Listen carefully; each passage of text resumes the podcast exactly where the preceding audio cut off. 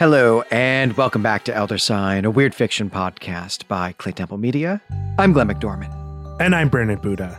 In this episode, we are continuing our coverage of Black Corfu by Karen Russell, published in 2018. We read it in Orange World and Other Stories, and this is our discussion episode. And as we said last time, we are doing this extra episode because it was commissioned by one of our listeners, one of our Patreon supporters. And we just want to say thank you for commissioning us to do this. It's a huge part of keeping Clay Temple Media on the air. And also, we love this story and are so glad for the opportunity to have read it. Yeah, I've been uh, petitioning to get Karen Russell on the ballots for quite some time, and I'm so glad we've been able to read her thanks to a commission. We love doing these commissions especially for these reasons. Uh, we love sharing with our listeners for those who want us to talk about what they love. We love to experience those things and talk about them. But we're here to talk about Black Corfu, so let's just get right into the discussion. Yeah, I'm excited to get into this. Uh, I've got, you know, a number of big items on my outline. Like we're going to be talking about race and class. We're going to be talking about rumor and obsession for sure. But I actually just want to start with some plot stuff. And I, I, I want us to to think about this story from the perspective of someone other than the the doctor. And really what I want us to do is is think about what this story is like from the perspective of Jure Damasto. If he's an honest and reliable narrator, which is really just to ask did the doctor really make a mistake with the Countess N- And is her undead body really walking around? Uh, maybe also, did the doctor have sex with that body? Or did Yuri make up all or some of that story? Uh, I think he made up all or some of that story. um, I think I think it's closer to all than some. It is possible that the doctor made a mistake, though. I think it's also fair to say that Yuri is in no position to judge whether or not the doctor made a mistake.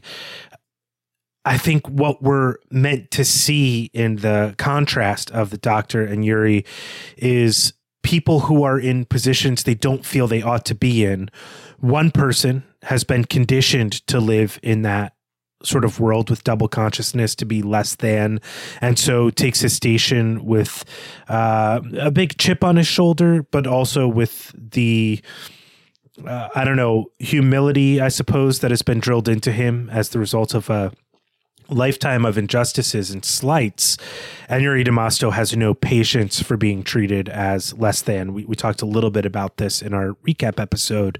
And so he has the means to shut this person down. And that is more what the story feels like it's about to me than uh, whether or not Yuri is right. Yeah, we're going to get to all of that in the, the next section here, the next segment of the discussion I want to do. But I'm going to keep pushing you on this this plot stuff because you you really didn't give me an argument here. Do you think I evaded it? I, I, do think you evaded it, and I'm not going to allow you to do it. Um, so because because I do think that it matters. I think that this is actually a story that is intentionally right. Russell here is intentionally asking us to question what is really happening, and in particular, right, the last line of this story is maybe I did make a mistake, and clearly he did make a mistake in performing this surgery on himself. But the question is, is he admitting that maybe he actually did make a mistake with the, the Countess Nikon- after all, even though he's been so adamant that he couldn't possibly have made a mistake? Perhaps he was just never really examining that. So I want to actually try to examine the objective evidence as best we can. I mean, the story also might just be about like how everything would have been better if he had just admitted to the possibility that he'd made a mistake and said, I'm sorry, right? That's a big part of what that last line is. Yeah, I think that's what the last line is really about. Is that's a true humbling. He's he's actually saying like I guess I could have made a mistake. It's conceivable. Whereas before he was incapable of admitting that he could make a mistake. Um, and even though his wife is like, hey, you're only human. And I think the more he dug in his heels, the the nastier the rumor got because people didn't like the way he was presenting himself as perfect uh, because he had all these other societal ills kind of cast upon him. But he just needed to say, I, I could have made a mistake. I really don't think I did. Let's see if the body turns up and if she's wandering.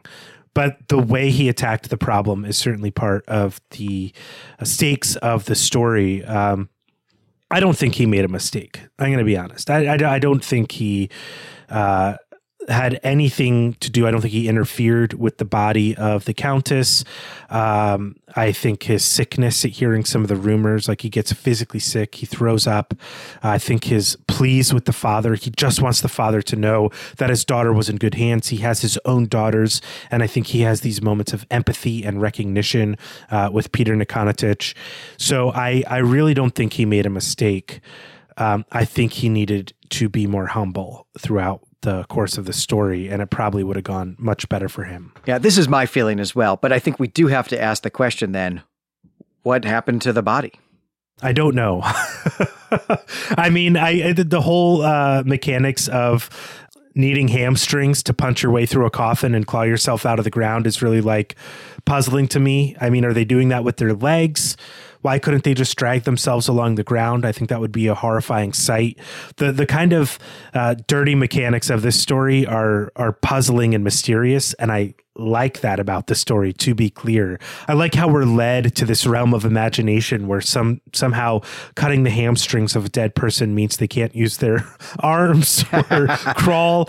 I mean, the the accusation leveled against him at the end that his child can crawl around. I mean, which means it's using upper body strength at least to some degree. Should mean that bodies can crawl. I don't know how they get out of graves. I really don't know what what happened to the countess, and I don't think we're meant to know. Um, but she's a tool being used by the wealthy, or maybe even Yuri Damasto, to ensure that their own reputation is not stained by uh, the false accusation against the doctor.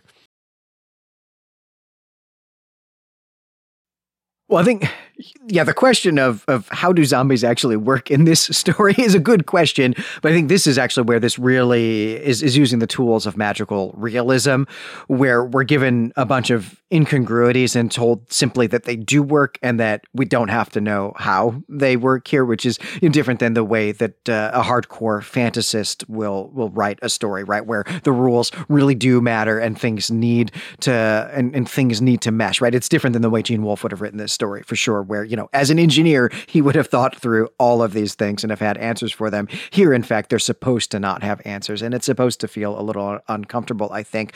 But I do wonder what happened to the body. I don't have a good answer either, but I just have a hard time envisioning this 13 year old digging up this grave taking the body somewhere, hiding it where no one else can find it. People are actively looking for a body walking around, at least, if maybe not hiding somewhere, uh, where it could have gone. So to me, this is one of the, the puzzles that we're left with here at the end of the story that maybe suggests that the doctor did actually make a mistake, even though that's not really my instinctive reading of the story.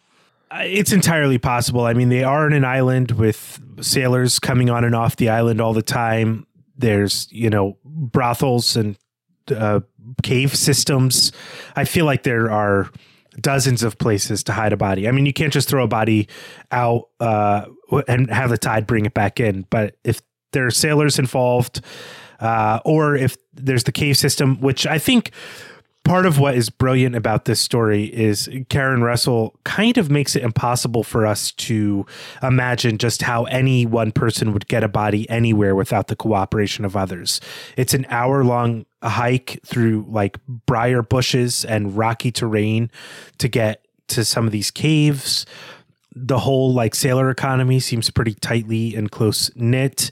Uh, though we have to assume that some of the wealth uh, from the families on this island does come from merchants. We don't know who the other accusers are besides Yuri Damasto. So she just poses the mystery and then gives us ways in which it's implausible that we might be able to solve it, but lets us know this whole system is kind of corrupt. And so any of these might work. And I think where this is important is that we are now going to talk about race and class. That's where we're going to go next. But I think that we needed to lay our cards on the table about whether or not we think the doctor actually committed the crime that he's accused of, because that's going to color the way that we talk about these other issues and the you know the justice system here, the justness of the the social system here on this island. But it is, I think, totally possible that other readers will have a different reading of what happened to the body and whether or not the countess actually was turned into a zombie because the doctor didn't do the surgery correctly.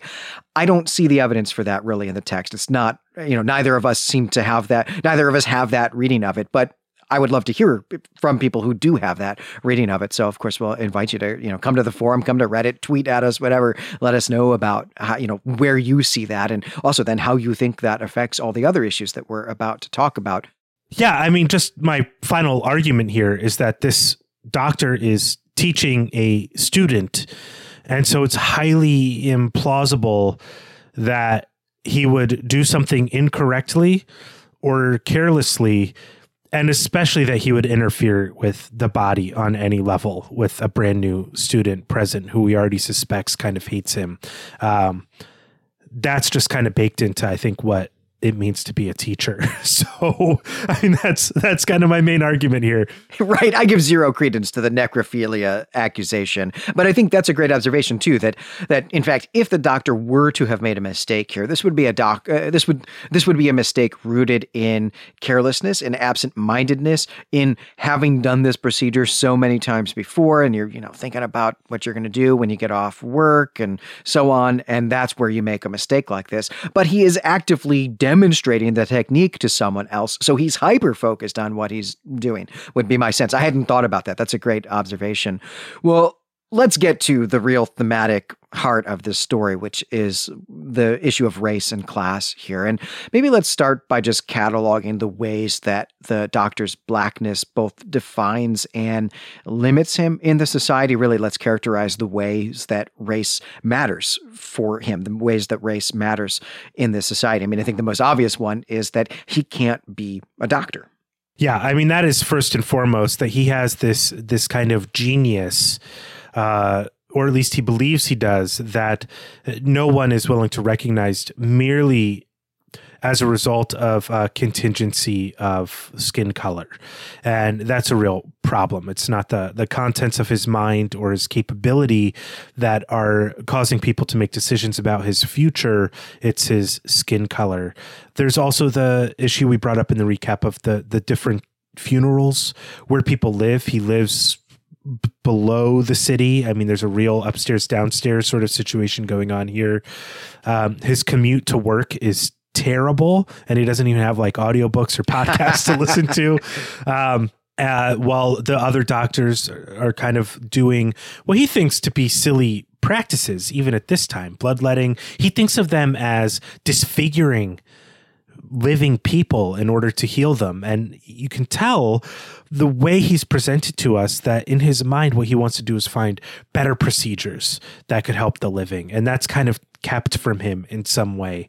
Um, and so he has this sense that he is not able to live up to his full potential because of his skin color and that he should the way he's treated even by the Jesuit is that he should be grateful that he's allowed to have any medical practice at all. And it's just it's not enough for him. Um, his family position how easy it is how how how fragile his situation is he's constantly aware of. Like how easy it is for the people in the town to believe that this black doctor is doing dark deeds. Um, that's not something that the other surgeons who are like putting leeches on people and doing weird stuff have to deal with. And the fact that you know he's doing the best he can for his family. Not only does he not have any sons he only has daughters. Uh, so he's doubly aware of like kind of what their limitations are going to be growing up as well though his mother is a good uh, role model for him. So he's dealing with these constant injustices and slights uh, throughout the story and and that are just make up his mental world his relationship to the external world Right, because it's not just what things does he have access to. It's not just like what careers does he have access to, even though he might have the merit for them, or where can he live, right? Even if he had the wealth to go live up on the, the cliff top and be, uh, you know, away from the miasma of the the the beach area, the dock area where, you know, all the where kids are dying at a much higher rate than up top, he still wouldn't be allowed to move up there. Those are real constraints that are imposed on him because of his race. But it is not just that. It is also simply the way that people treat him, the way that people respond to him, the way they look at him because he is other because he is different that really characterizes his his sense of self and his sense of place in this society for for himself and for his whole family and we know that from a young age he was aware of this right we get this great passage where he's thinking about his mother uh, uh walking through the town and being derided being catcalled at uh, derided for her her skin color, derided for her blackness, and just being harassed in general. And the way that he reacts to, to that, both at the time and then also the way he thinks about it now, the way he recognizes now, the way that at the time he thought that she was wrong to not be confronting people with her humanity but she but of course as an adult he now realizes that what she was doing was protecting her child because he now has to do that as well and he has a real rage about having to do that, right? That he has to keep his head down, that he has to dehumanize himself has in order to protect his family from something more from an abuse that would be more than verbal. Right. I, we we mentioned in the recap episode uh, W. E. B. Du Bois's concept of double consciousness, which is like not only who am I as a subjective person that is experiencing the world, but also being forced to internalize this other persona of like who do you say that I am? Who is society telling me that I am? And you know, Du Bois is saying like don't internalize that, fight against that, but you know that for him is a core experience of of black people in America um, after the Civil War. Uh, you know, in the 1890s when he was writing The Souls of Black Folk, and I think Karen Russell has has demonstrated that in this story as well. That this kind of who do you say that I am, into the internalizing the answer to that question is what destroys the doctor's ability to have his own consciousness. He he he he not only has this experience of double consciousness, but he internalizes the wrong voices. He's kind of forced to um, because he's been so worn down by the endless slights and injustices that he encounters, though he's performing a crucial service for the people on this island. And one of the ways that we see this manifest, this double consciousness manifest, is that he knows that the rules don't apply to him, not in the sense that he can break the rules with impunity, the way that we often might mean that, but that eh, although Karen Russell does not use the word lynch or lynching in this story, the image of lynchings is everywhere in this story. It appears several times, at least three times in this in this novella.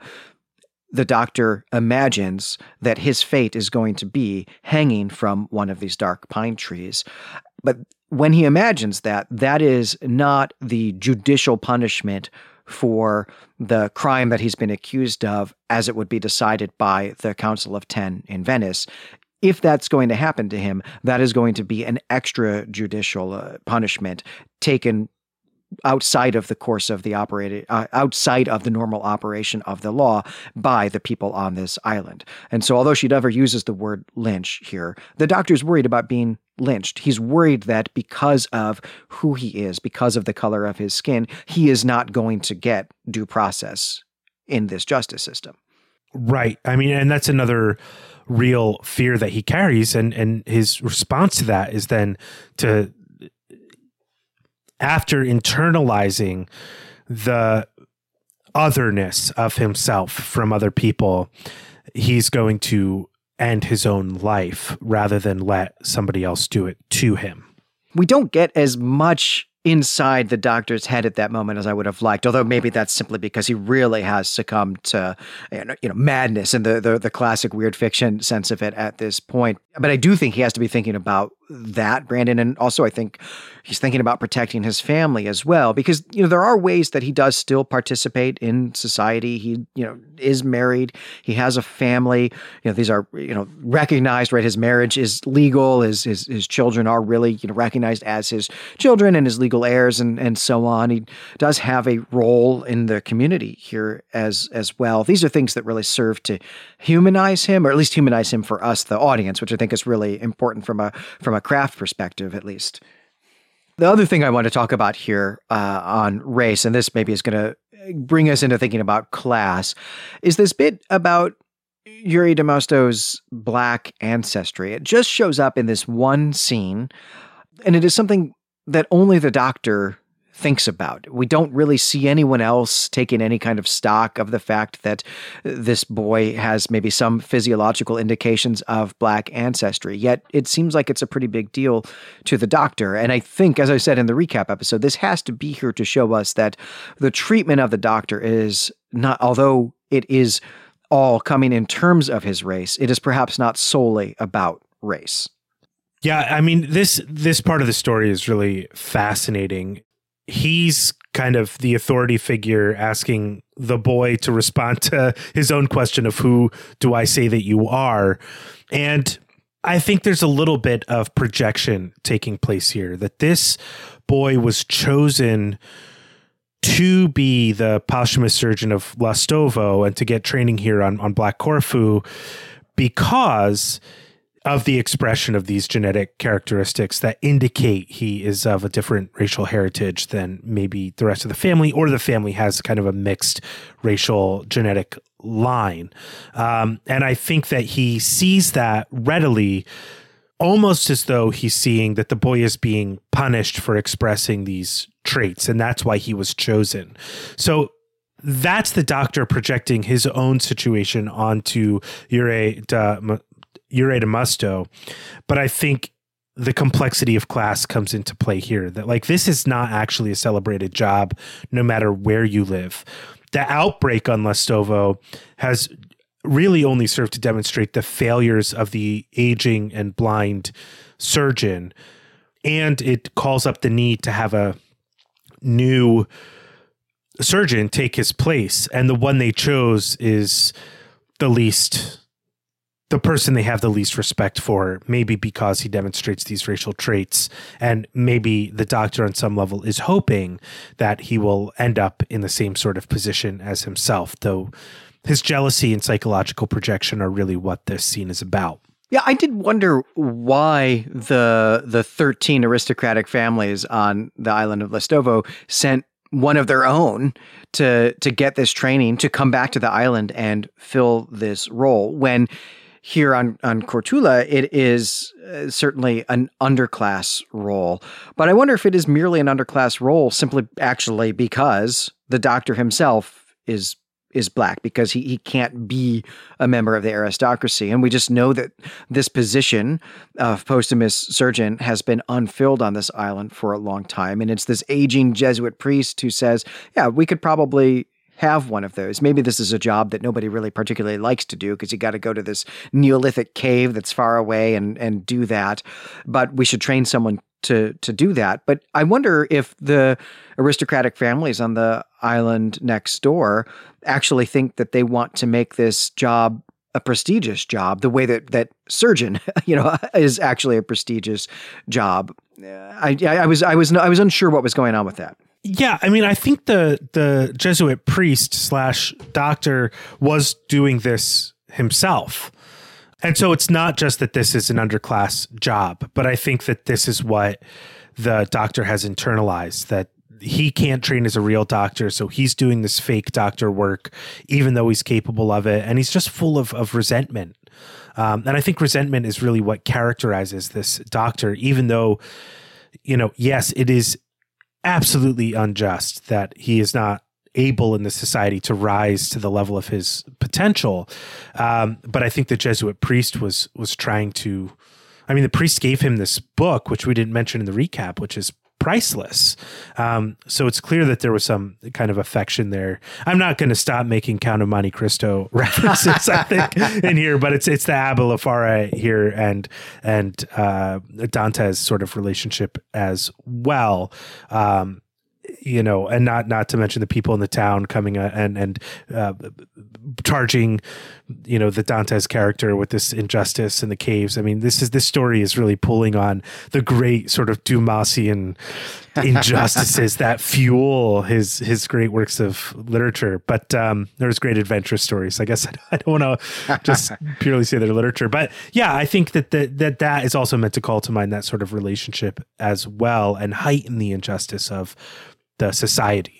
Well, I'm going to see your uh, classic literary reference here and and uh, raise you a Star Trek and a Superman reference as I transition us into the uh, the next thing on my outline here, which is to talk about rumor and obsession, because r- rumor is clearly a huge thing that's going on in this story. It's not just that there are you know th- this rumor going around and that it uh, it, it ends up really destroying the Doctor. The way that Russell narrates this, she personifies the rumor, right? She ha- has the doctor envisioning the rumor as a, a doppelganger of himself walking around the, the town as being someone who exists in this community alongside him. And only one of them can survive, right? In the at the end, one of them is going to have to disappear. And This is, you know, like I, I was envisioning this as, you know, Kirk versus Kirk or Superman versus Superman here. That's the that's the reference I want to make, right? That we've actually got like two bodies of the protagonist walking around. That's not literally true, but that is the way it's narrated. That's the way the doctor is is thinking about this. I thought that was a, just from a craft perspective a really uh, a really powerful way to go about doing this. I did too. I was blown away by her description of rumor and the creation of otherness and how we are shaped by multiple, you know, perspectives and also intersubjectivity. This is one of the most kind of cogent and coherent expressions of these ideas that I've ever come across in any story that I've ever read. And I loved it. I was just blown away by the way she handled the concepts really not just of double consciousness if we talked about but also intersubjectivity perception and the way we relate to one another in community and the toxic danger of turning people in our community into others so we can benefit from that. I thought it was beautiful and and really rather astonishing yeah, astonishing is exactly the right word for it. It was a really awesome part of this story. And I think it really serves to highlight that although there are all of these obstacles set up for the doctor because of his race and because of his class, that he's not being treated the way that he thinks he ought to be treated. In fact, frankly, he's not being treated the way he ought to be treated, the way any human has uh, the, the right to expect to be treated. But it's not actually society itself or the institutions that seem really to be his undoing. It is that the people close to him believe these accusations, namely his his wife, uh, also his daughters, uh, and then also the the members of the elite. Uh, in fact, particularly like right the the family uh, whose daughter this was. It's that they believe these accusations. It's that really is his undoing. Right. it, it is internal. This is a, a story that is uh, this is a story that actually works both as being about a Kafkaesque nightmare and an external torment that comes from a, a malfunctioning, a dysfunctioning society, but also that comes from within. So, in thinking about the story that way, right? I mean, one way we could frame this story or summarize this story is that this is a story about a black man in the Venetian Republic who has an important position in that republic, or at least, you know, in this part of it, and is undone by a rumor. And hey, that's the exact plot of Othello. Yeah, I mean, we even get the word more uh, bandied about here. we do story, which is fantastic. Which of course made me think of Othello.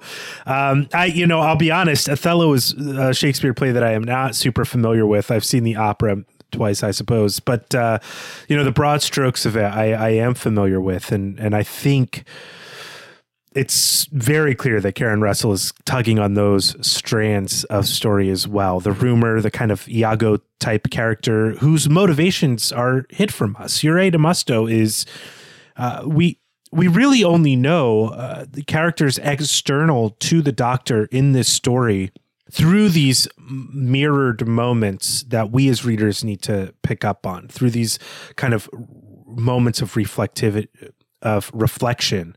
And one of them is recognizing that the doctor and Yurei Damasto have a very similar temperament. They're both entitled, they both have chips on their shoulders, they both believe they're doing something beneath their what they're capable of. Uh, though Yurei Damasto's sense of that comes from maybe an aristocratic upbringing.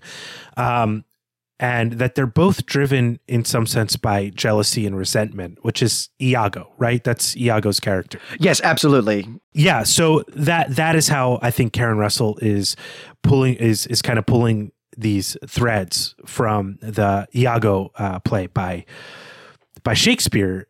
But I, I also just want to use this to highlight the important uh, the importance of these mirror moments in the story that we learned about Damasto from the doctor's own senses of jealousy and resentment, his projection onto that character. We get the encounter with Peter Nikonatich reflected in the encounter with the bear, that we're having this kind of uh, almost uh, spiritual sort of threading of the story of of what's happening in the world through these kind of odd, almost spiritual reflection moments. I, I love the way that you're you're casting you know, the teenaged Yuri here in the role of Iago, and I think that that's right. I mean, Iago is in some ways one of the more complex Shakespeare villains because we don't really understand his his motives. His motives really are just that he's mad and uh, he wants to do something about it. He doesn't actually have a concrete objective that he's trying to attain for himself by undoing Othello in this in in the play. He's just trying to get vengeance for the sake of vengeance because he's mad. He's not really trying to do something positive for himself. And that does seem to be what Yuri is doing as well. He's just mad and he, he just wants to get his vengeance on this person that he thinks is maltreating him. And Iago also just spins this web of lies and is super manipulative. And although we don't really get the story from Yuri's perspective at all, we could go back to the, you know, the plot question that I, I started us off with and wonder about this story from Yuri's perspective. We know that he is, you know, s- suddenly remembering new details that didn't come out before. And it is similar to what Iago does in this story as well, to just spin this web of, of falsehood because he's not really trying to accomplish anything other than his own vengeance. I hadn't really thought about the ways in which he is Iago, because really I was, you know, focused on the way in which the doctor is Othello. I mean, I characterized the parallel there as being, you know, that they both are undone by this rumor. But to be clear, Othello and the doctor here, they're driven to madness and also suicide by rumors. And and the rumors are are false, certainly in Othello. And you and I both think they are false here in this story as well, though other listeners may have the listeners may have felt differently than that. Some listeners anyway. But the other thing we should say too about the parallels with Othello is that, right, Othello kills his wife. And the doctor does not do that, but he does endanger his daughter, right? So, one part of being a victim of these rumors is killing or, or, endangering, harming someone that you love, and then having to to commit suicide. But it's not obvious as you're going through this. This doesn't feel like it's a direct adaptation of Othello. It's not a weird fiction version of Othello. So those parallels are really, I think, quite rich, and uh, it was really a joy for me to see the way that, that Russell had done that. Yes, I, I, I really agree. I mean, I, I love that element of this story. And I think that the way in which the doctor is driven to madness is his inability to kind of materially impact or even on the level of changing people's minds the world anymore that his, his madness is really the result of a total disenfranchisement. And and i think you see that also kind of taking place in in the in the works of othello as well that they're they become completely they're already on the edge and then they become completely disenfranchised. It does not take much for them to lose what is already a fragile position in the in the order of things. Well, I also want to think about the other Shakespeare play that takes place in Venice. That's the the Merchant of Venice, because I think that Russell has that in mind as well. Because in Othello, we don't get a lot of big monologues from Othello about the way that he's being treated. A lot of that happens more in uh, dialogue. One of the motifs that Shakespeare is working with is the line between human and animal and whether Othello as a Moor, as a black man, is an animal or a human. It's a real theme, real motif of that play. And that's certainly happening here in this story. But we don't get a big, powerful monologue about that. Uh, we are getting a lot of that here in this story, right? We get a lot of the doctor thinking about his value and his merit and how he should be able to be a fully recognized part of this society, how he should be able to be the doctor because he is a better doctor than the actual doctors above. And this all really felt to me like the famous Shylock speech from The Merchant of Venice, right? The hath not a Jew eyes, hath not a Jew hands, organs, dimensions, senses, affections, passions fed with the same food, hurt with the same weapons, and cooled by the same winter and summer as a Christian is. If you prick us, do we not bleed? If you tickle us, do we not laugh? If you poison us, do we not die? There was a lot of that in this story as well. Yeah, absolutely. And I was I was going to say uh, where are the three boxes, but I think uh, I think your parallel works a lot better than, than the direction I was going in. All right. Well, now that we have uh, we've done with the Shakespeare, and we went from Dumas to uh, Superman to Shakespeare. I think that's a that's a nice arc there in terms of uh, literary references we wanted to explore in this story. But uh, I've just got one last question here, Brandon. Did you have a particular uh, piece of music uh, that you were listening to repeatedly while while reading and working on this story this week? What a good question. I'll, I'll, tell you what, I've been listening to a lot of piano music this week uh, on, on YouTube. There's so many great like classical music channels that just like concentrate on one composer. And I was listening to a lot of Mendelssohn's piano music. Uh, and this surprised me. I mean, this is a total aside. It was super fitting for like weird fiction. And the reason why that is, is because uh, some of the motifs in Mendelssohn's piano music were uh, I don't know, quoted, I suppose is the correct term, by John Williams to create the Harry Potter score. Um, so oh, wow. it kind of had this great sort of eerie, uh, eerie and delightful and it's a kind of pseudo whimsical, magical feel. That's the result of of John Williams, uh, you know, always stealing from classical composers to create motifs, and and uh, you know that was that was kind of fun and surprising to me as I was working on this story. Yeah, what what particular piano piece was that? You remember? I don't know. I had a three-hour playlist playing of all of his piano concertos. So, well, uh, well, I will just go listen to all of it to find out. It's all it's all over the place. I mean, he just has he had Mendelssohn seems to be into this this one sort of motif himself uh, that I heard repeated a lot. And Mendelssohn is actually a, a, composer I don't know very well, so I've, I've been wanting to check out Mendelssohn for a long time. Well, I, I had a particular piece of music that was my soundtrack for this story as well, and this was the the Isle of the Dead by Rachmaninoff. This is actually a pretty early Rachmaninoff piece, so it's it's late romantic rather than than 20th century, and it is a symphonic piece. It's a symphonic poem. It's not three hours long. It's it's 20 minutes long. So I really did have it just on constant repeat. and what's great about this, I mean, it's a beautiful piece of music, but thematically, what's great about this piece of music is that it's inspired by the Arnold Böcklin painting of the, the same name, which itself uses imagery from ancient Greek religion to show uh, an island with a, a temple and a, this figure rowing a small boat to it. And the, the island itself is modeled on a small island near Corfu, the, the big Corfu proper, not Black Corfu, but still, right, like that association made it pretty perfect, uh, you know, into my mind. And it's actually one of my favorite pieces pieces of music of all time. It's something that Brent and I discovered our freshman year of high school just by scouring our library's classical music CD collection because you know yes. we were we were we were teenagers once. You could burn and, those uh, CDs back then. Absolutely, and I, I have listened to this a lot ever since. It's just a beautiful, haunting piece of music, and the imagery of the pine trees here on this island it just you know called to me. So I highly recommend that to accompany listeners' uh, reading of this story. Though I'm going to check out the Mendelssohn as well.